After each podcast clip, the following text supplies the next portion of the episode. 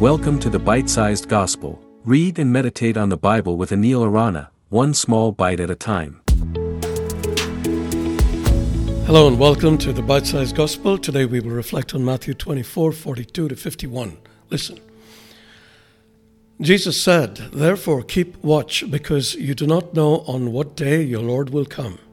But understand this if the owner of the house had known at what time of night the thief was coming, he would have kept watch and would not have let his house be broken into. So you also must be ready, because the Son of Man will come at an hour when you do not expect him. Who then is the faithful and wise servant whom the master has put in charge of the servants in his household to give them their food at the proper time? It will be good for that servant whose master finds him doing so when he returns. Truly I tell you, he will put him in charge of all his possessions. But suppose that servant is wicked and says to himself, My master is staying away a long time, and he then begins to beat his fellow servants and to eat and drink with drunkards. The master of that servant will come on a day when he does not expect him, and at an hour he is not aware of he will cut him to pieces and assign him a place with the hypocrites, where there will be weeping and gnashing of teeth.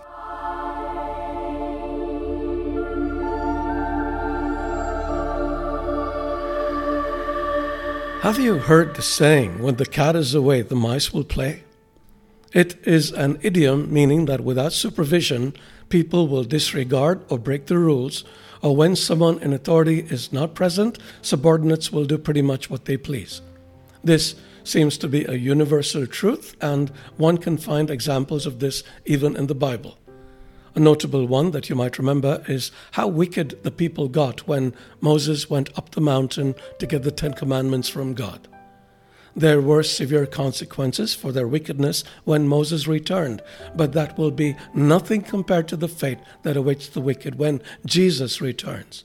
He speaks about returning suddenly when least expected, hoping to find that the servant he has placed in charge of his household has been distributing food to them at the proper time.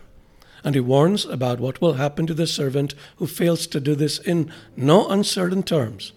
The master will punish the wicked servant severely and assign him a place with the hypocrites, where there will be weeping and grinding of teeth.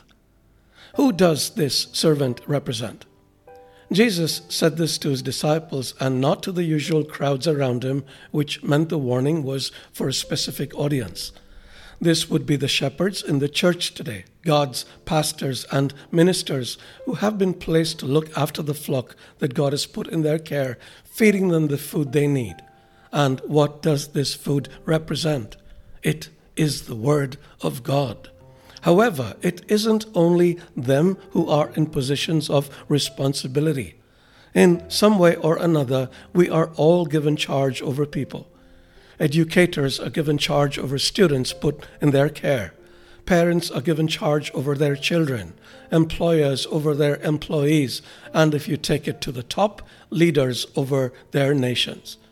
But do we fulfill our obligations to those God has given us to nurture and nourish? Do we provide them with the food of life? And if we answer yes, then is this food good to eat? Oh, or is like congee, watered down rice with hardly any nutrition? It is obvious to anyone who bothers about these things that we are in the last hours of the last days, which means Jesus' return is close.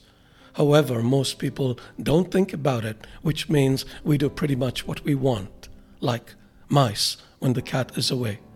But this reading reminds us that Jesus will return and there will be a reckoning when he does. May he find us, all of us, to be good and faithful servants. In the meantime, let us also feed our people well. May the Spirit be with you. Thank you for listening to the Bite Sized Gospel. If you enjoyed this episode, please share it with your friends. For other great content, including live sessions, visit www.anilarana.com.